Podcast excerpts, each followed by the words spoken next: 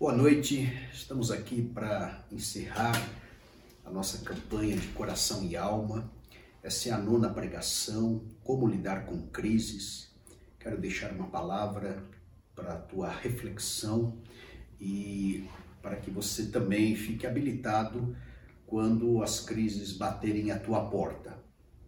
Para isso eu quero então deixar aqui um texto de Abacuque, capítulo 3, verso 17, muito significativo é, e mesmo porque eles estavam passando por uma crise naquele momento, toda nação israelita. E o verso 17, então, muito conhecido, diz assim: Ainda que a figueira não floresça, nem haja fruto na vide, ainda que o produto da oliveira decepcione, minta, e os campos não produzam mantimento, ainda que as ovelhas da malhada sejam arrebatadas e nos currais não haja gado.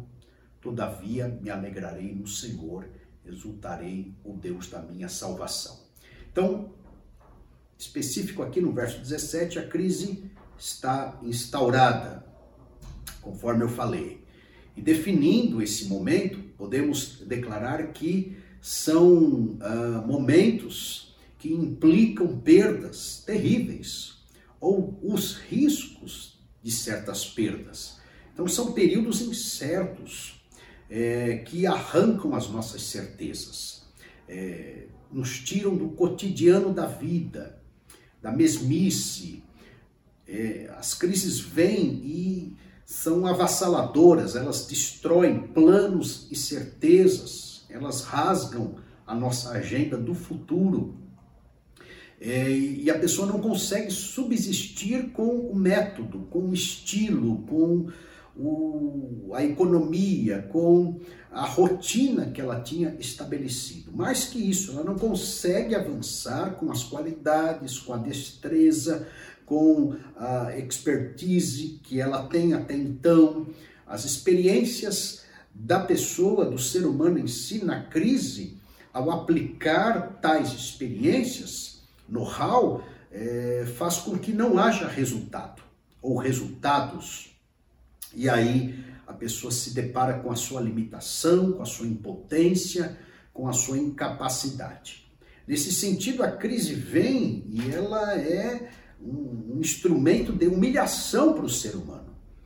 É, imagine as emoções uh, desse ser humano, de todos nós. Imagine os pensamentos, fica em frangalhos. Muitos até se suicidam na hora da crise. A ansiedade vem com seus picos, joga para a depressão, a depressão joga para o pânico, o pânico joga até para um suicídio. Essa é a cadência de destruição que uma crise pode gerar na, no mundo interior do ser humano, nas suas emoções e nos seus pensamentos. É, então, uma frustração muito grande. Como introdução, nós temos que falar isso. A crise gera frustração pelas necessidades não supridas, pelas expectativas não supridas. É, então, é um momento de turbulência. A pessoa estava caminhando num platô de estabilidade, do conhecido, a crise vem. Então, é essa turbulência para que ela parta para um novo platô na sua vida. E nós vamos ter aí algumas crises é, básicas que todo ser humano vai experimentar. Então, dizem os especialistas que a crise do nascimento. Então tá ali o bebê na sua estabilidade no útero e vem o nascimento. Quando vem o nascimento é uma crise para um novo platô, um convite ao amadurecimento de vida, porém, antes deste amadurecimento, dessa nova experiência de vida, esse momento da turbulência, é uma transição. Então, o nascimento é uma crise. A desmama, a criança está acostumada com o seio da mãe, e para ela largar isso, vai gerar uma crise. É, a própria saída das fraldas se torna uma outra crise. Ela está acostumada na, casa dela, com os pais, aquele ambiente, ir para a escola, o início da escola, outra crise. Ah, sai da infância para a adolescência, Uma outra crise muito clássica. O, o, sair de casa, começar no emprego, muda toda a agenda, a profissão, a primeira profissão, outra crise. Da vida de solteiro para a vida de casado. Uh, especialistas falam que é uma crisezinha aí de adaptação de no mínimo dois anos, uh, podendo se estender até dez anos considerado, entre aspas, normal, até 10 anos de casamento, uma adaptação. Um casamento pode gerar crise. Aí, dentro do casamento, os dois sem filhos, primeiro filho, primeira gravidez, crisezinha, crise da maternidade, uh, depois a, da meia-idade, e aí vai, perda dos pais, a pessoa fica em crise, a menopausa, também uma crise, tá aí, a lista é grande. E depois a aposentadoria.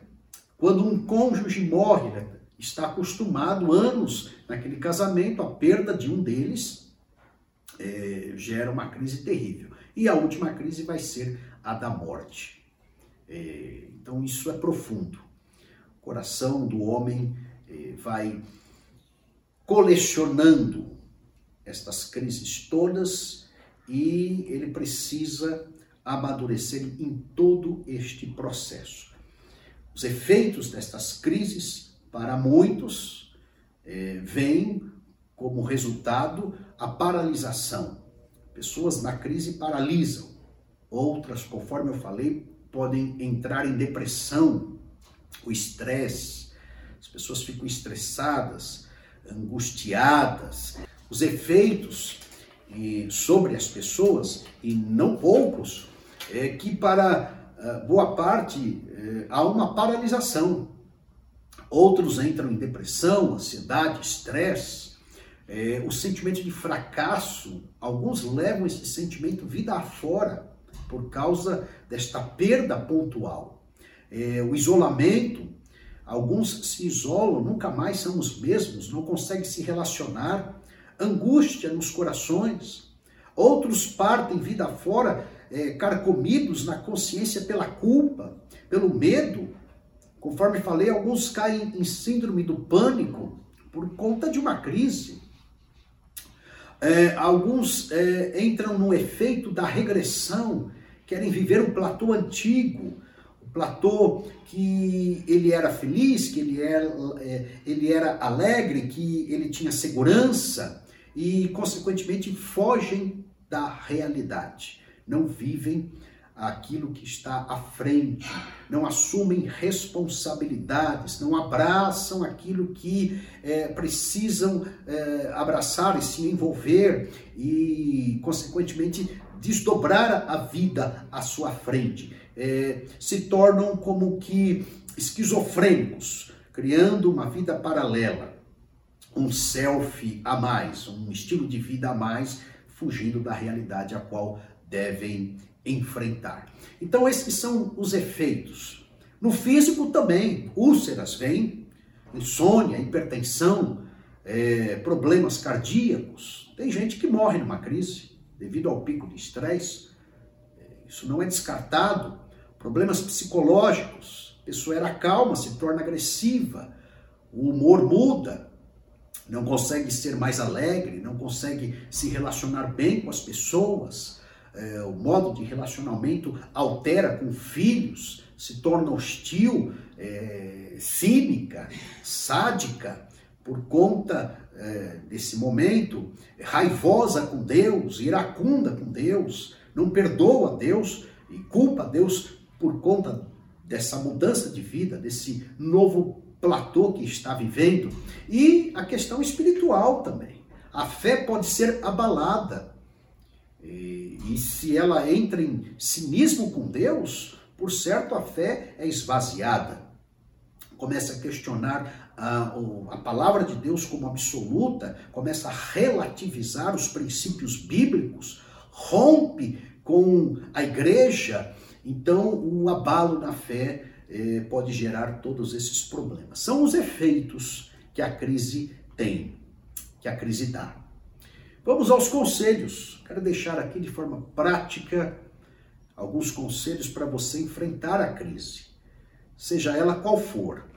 As maiores crises, é, aqui sabemos, crise de identidade, sempre estamos com a nossa identidade questionada, o próprio Jesus sofreu esse abalo, essa pressão de crise de identidade lá no deserto com Satanás. E aliás, a propósito disso, o inimigo é um instrumento para gerar abalo e crise na nossa identidade. Se tu és filho de Deus, essa pergunta praticamente nós ouvimos diariamente por causa das dores, das perdas, dos sofrimentos que passamos também diariamente. Jesus falou: basta a cada dia o seu mal. Então tem uma cota de dor que a gente vive, experimenta todos os dias e vem lá o inimigo trombeteando, patrocinando, fazendo a publicidade, o anti-marketing de Deus e pressionando a gente. Tá vendo? Você não é filho de Deus porque está passando essa dor, esse sofrimento, essa perda.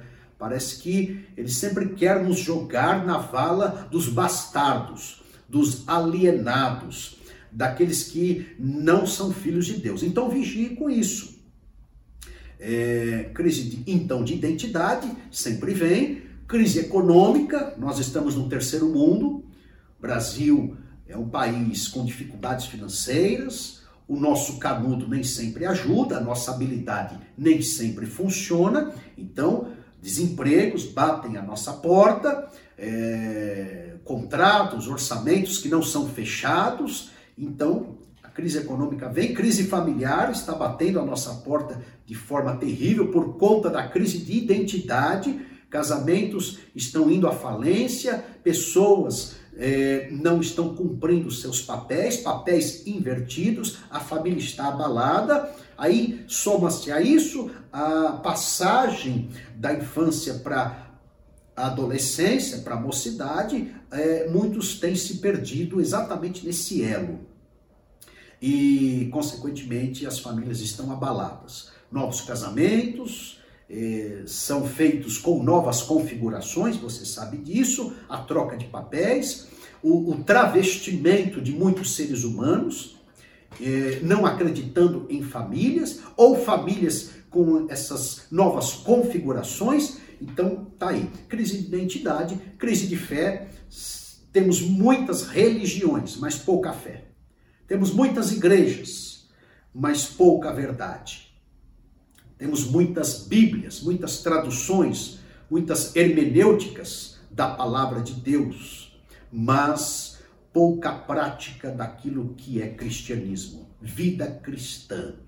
Então, estas são as crises que temos vivido no momento. Esse é o pano de fundo. E agora, para piorar, a crise na saúde que tem abalado o nosso país, e não só o nosso país, o mundo.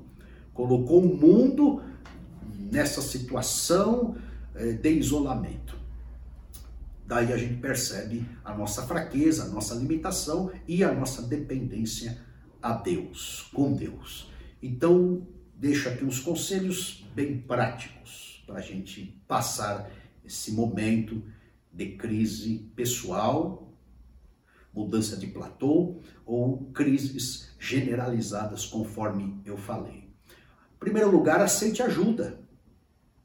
Não seja um fim em si mesmo. É, há muitas formas de nós pedirmos ajuda. E há muitos expedientes da parte de Deus para auxiliar.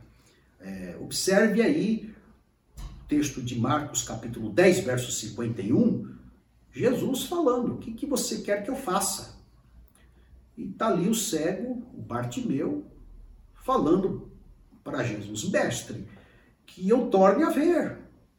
Então não fique em si mesmado na posição de orgulhoso, uh, tentando resolver tudo, uh, a ajuda é pertinente na existência humana.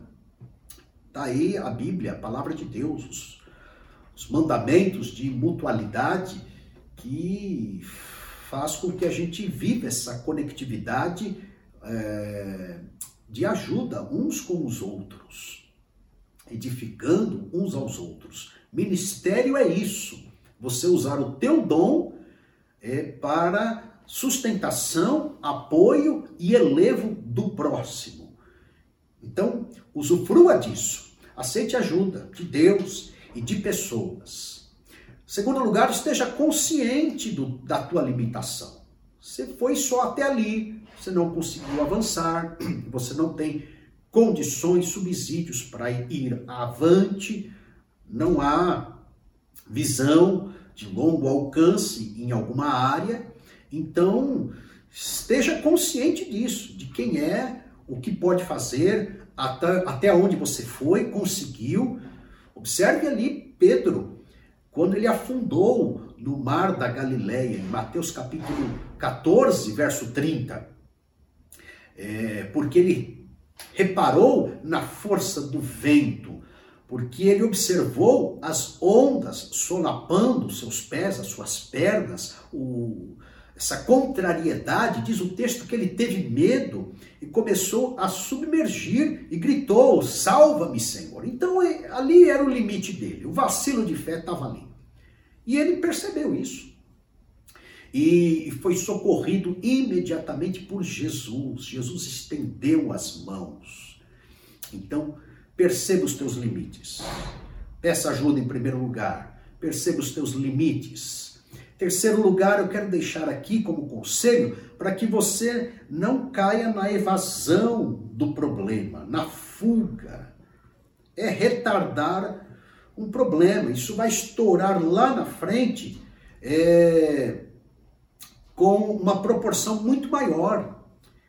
Então, muitos em crises existenciais, sociais, espirituais, acabam entrando é, numa rota de fuga, criando rotas de fugas.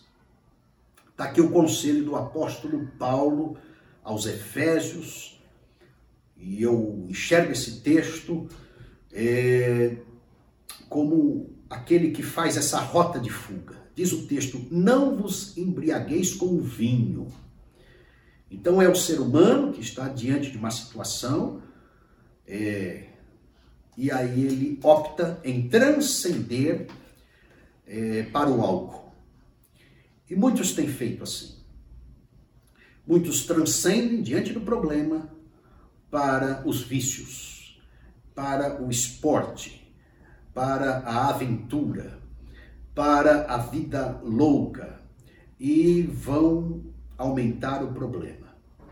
Então, o convite aqui é não crie rotas de fugas para a vida, porque a vida é difícil de ser vivida. Viver é sofrer, viver é decidir. Nem sempre, e na crise, nós não temos poder de decisão, porque a gente fala, já tentei isso, já tentei aquilo, já tentei aquilo outro, e os resultados não vieram. É humilhante. E aí o apóstolo continua enchei-vos do Espírito. Então é no Espírito, é transcendendo para Deus, para Deus como Pai, através de Jesus, pelo Espírito Santo, que nós conseguiremos e Ele conseguirá criar as saídas cabíveis para os nossos problemas existenciais.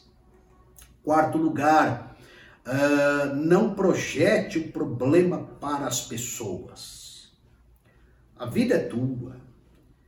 A responsabilidade é tua. Nós somos peritos em deslocar problemas, principalmente para Deus, ou para aqueles que estão mais próximos de nós. Eu gosto muito desse texto que nos responsabiliza a viver. Lamentações de Jeremias, capítulo 3, verso 39. Porque, pois se queixa o homem vivente, e ele mesmo responde, queixa-se cada um dos seus próprios pecados. Muitas vezes cavamos problemas para nós. Estamos numa crise, num beco sem saída, nós mesmos que provocamos esse negócio. A gente vai vivendo, vivendo, vivendo, as, frutos das nossas decisões, e a gente acaba entrando naquele viés. E agora sem solução. Então, tá aí, não projete, não desloque culpas. Eu sei que a economia, o, né, a China, uh, o ex-governante, a esposa, o marido, eu sei, uma série de coisas que acabam é, desembocando nesse momento ao qual nós estamos passando. Mas assuma a sua responsabilidade e evite deslocar culpas, porque isso é só aumentar problemas. Aprofunde a conversa. Em quinto lugar, aprofunde a conversa com Deus. Aprofunde a conversa com seus conselheiros. Aprofunde a conversa. Provérbios fala que na multidão de, de conselheiros há sabedoria. 11, 14. Então, se exponha, pergunte, busque conselhos, conforme eu falei no top 1, ajuda. Agora, aprofunde a conversa. Deixe estas pessoas e Deus colocar o dedo na ferida, mesmo que doa.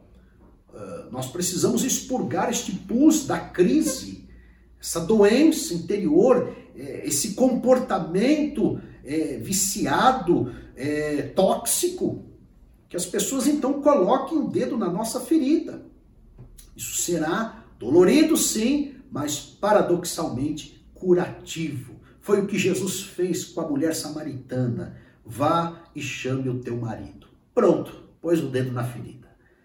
Um vazio existencial que ela queria preencher com relacionamentos com homens, com sexo. E Jesus deu a receita. Você não conseguirá. E ele se colocou como solução frente àquela mulher. Então, na crise, nós temos que ouvir certas verdades. E, em sexto lugar, lance luz ao teu coração. Trabalhe o teu coração de forma consciente. Então, dê voz de comando às tuas emoções, porque está abatida, ó minha alma, porque te perturbas dentro de mim. É, não cai em depressão de uma forma muito infantilizada. Não. É, tenha subsídios, reservas, resistências emocionais para essa conversa interior frente às verdades que você precisa ouvir para sair da crise. Conforme eu falei, crise é um chamado ao amadurecimento, é largar é, comportamentos infantilizados, nocivos, danosos e crescer para um platô de amadurecimento a qual você estará frente a um horizonte é, de novos comportamentos, para uma nova vida, é um chamado para a nova vida. Então, amadureça a tua alma por dentro, trabalhando verdades e não criando rotas de fuga também na tua emoção, não blindando a tua emoção com uma infantilidade carnal. Esse é o conselho.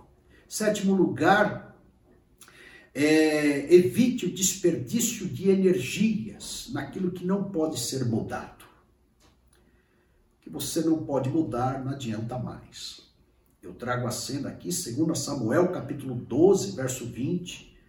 Então, aquela lambança de Davi, aquele pecado com Betseba, aquelas mortes consecutivas, gerou também a morte daquele filho, daquela gravidez, daquele adultério, e Davi chorou uma semana. Quando a criança de fato morreu, ele comeu, tomou um banho, se levantou daquele pó, daquelas cinzas e tocou a vida. Então aquilo que não pode ser mudado, você vai ter que virar a página e engolir esta perda e contornar com a resiliência para é, o enfrentamento desse novo platô. É, oitavo lugar, permita as podas. Jesus falou: todo ramo, em João capítulo 15, verso 2, que estando em mim não der fruto, ele corta. É, e todo o que dá fruto, limpa para que produza mais fruto ainda. Crises é passar por podas é você ser podado. conforme eu falei, é dolorido, mas é necessário. Você vai ter que permitir. E você sobreviverá por certo. Em nono lugar, aliste, faça uma lista de possibilidades realísticas e não ilusórias. Então, semeie pela manhã a sua semente, e à tarde não repouses a mão, diz o sábio de Eclesiastes, capítulo 11, verso 6. Não sabe qual prosperará, se esta ou aquela, ou se ambas serão boas. Então tá aí as possibilidades, parta para cima. Esse é o conselho, não fique parado, paralisado. Tenha iniciativas.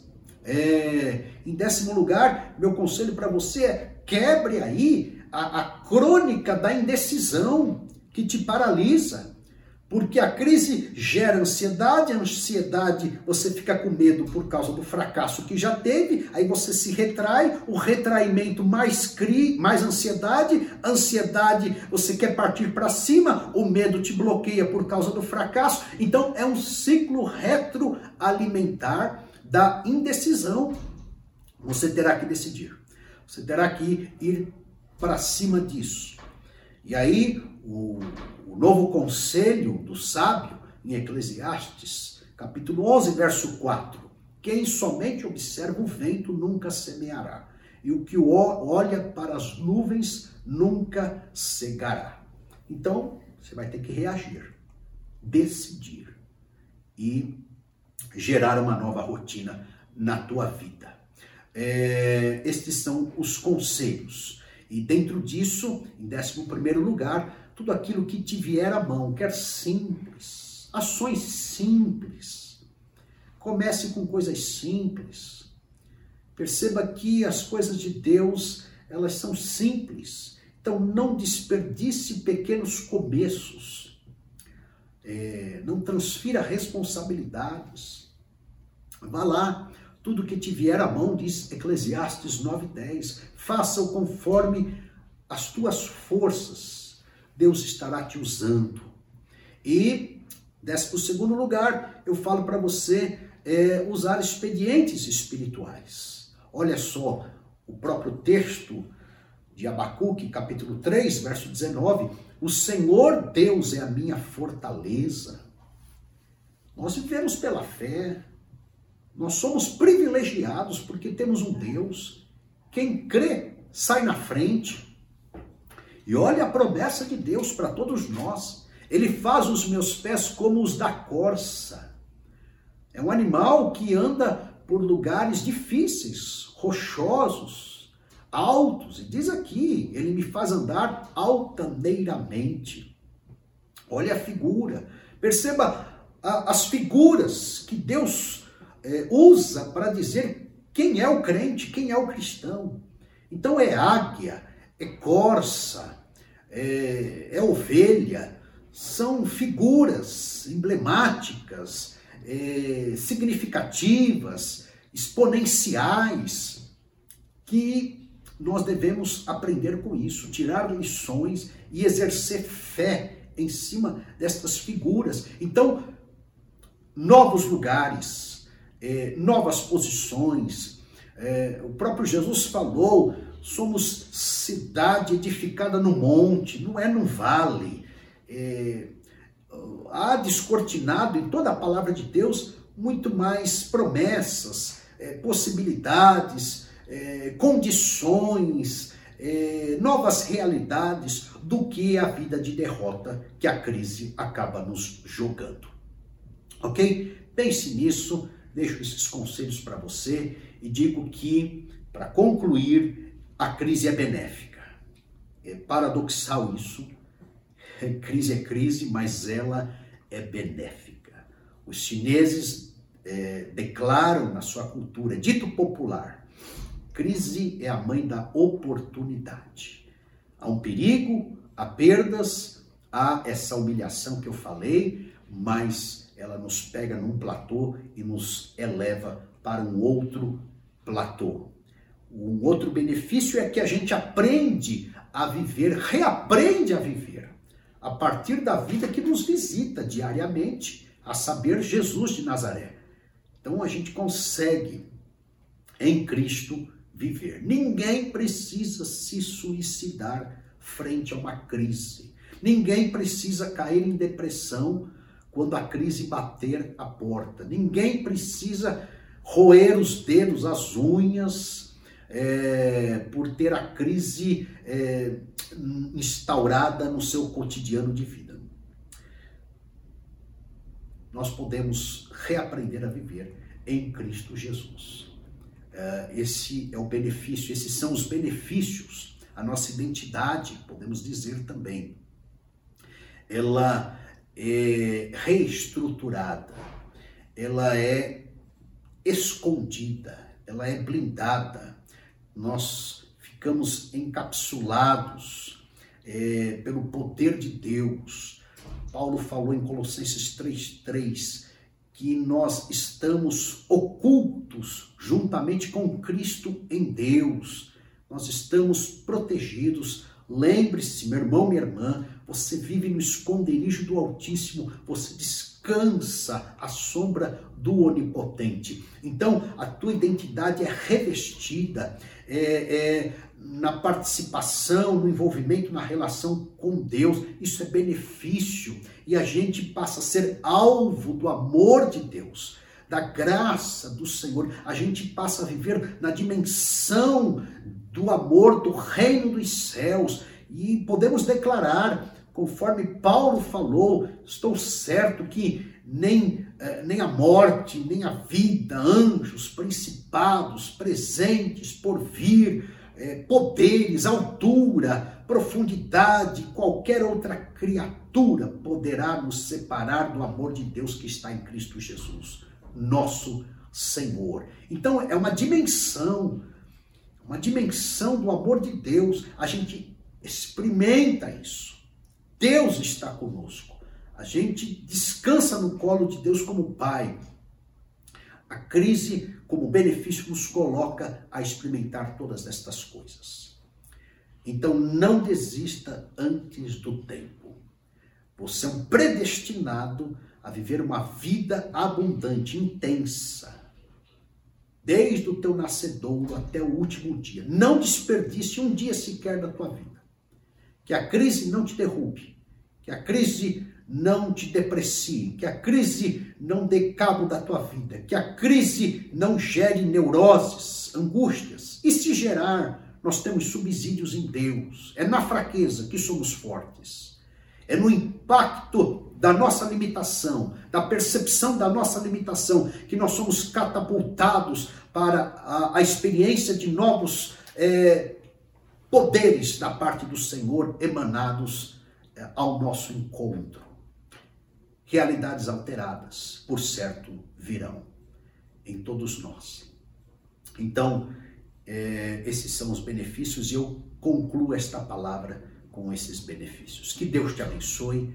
Eu quero orar por você agora e pedir para que a tua emoção, a tua alma, teus pensamentos sejam blindados é, e que esta campanha tenha sido de grande valia para a tua vida e para as tuas emoções também. Que Deus, esse é o meu desejo, que Deus tenha falado é, ao teu coração de uma forma intensa, profunda, e que o Senhor, nesta, nestas nove semanas, tenha produzido muita cura no teu interior, muita libertação, muita revelação, para a glória dele. Vamos orar. Senhor, em nome de Jesus, nós estamos aqui conscientes de que precisamos de Ti.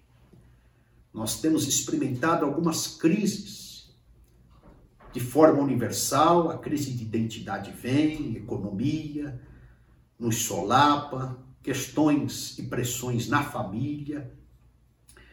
Deus, a crise de fé em meio a tantas religiões, agora essa crise solapando a nossa saúde, mas crises pontuais, existenciais, cíclicas, que pegam a nossa vida por conta das fases da vida, também têm batido a nossa porta. Mas em nome de Jesus, ó oh Pai, que possamos sobreviver a todo este período, a toda a nossa existência, que ainda que a figueira não floresça, não haja fruto da vide, o produto da oliveira minta, os campos não produzam mantimento, é, e nos gados não haja a procriação de novos é, bezerros, Senhor. Deus, todavia, nós queremos nos alegrar em Ti, nós queremos nos lançar no Senhor, queremos ser visitados pelo Senhor, para que toda crise seja banida. Vem nos socorrer, vem nos socorrer, Senhor, com teu braço forte, que possamos tirar lições de toda a crise, é, que possamos absorver na nossa consciência de que toda crise passa e não recuar aos desafios do amadurecimento, a oportunidade do amadurecimento para todos nós. Em nome de Jesus. Mas certos estamos aqui, Senhor, neste momento de que com o Senhor nós amadureceremos, ó Pai, de uma forma amorosa. Estaremos na dimensão do amor. É, transitaremos com facilidade, por certo, pela condução do teu bom cajado. Então a gente pode sair sim do pasto verdejante, a gente pode ser solapado, ó Pai, é, pelo vale da sombra da morte, mas estaremos almejando o grande banquete da honra na presença dos inimigos. É assim que queremos passar as crises, de um lado ao outro, de uma situação favorável a outra, da qualidade, ó Pai, à negatividade, mas passar com fé por todo o processo da vida, por todos os ciclos da vida, pelos platôs da vida e pelas turbulências que a crise provoca, mas passar sendo regidos pela tua vara e pelo teu cajado, sabedores de que o Senhor tem nos conduzido pelas veredas da justiça, caminho altaneiro, por amor do seu nome.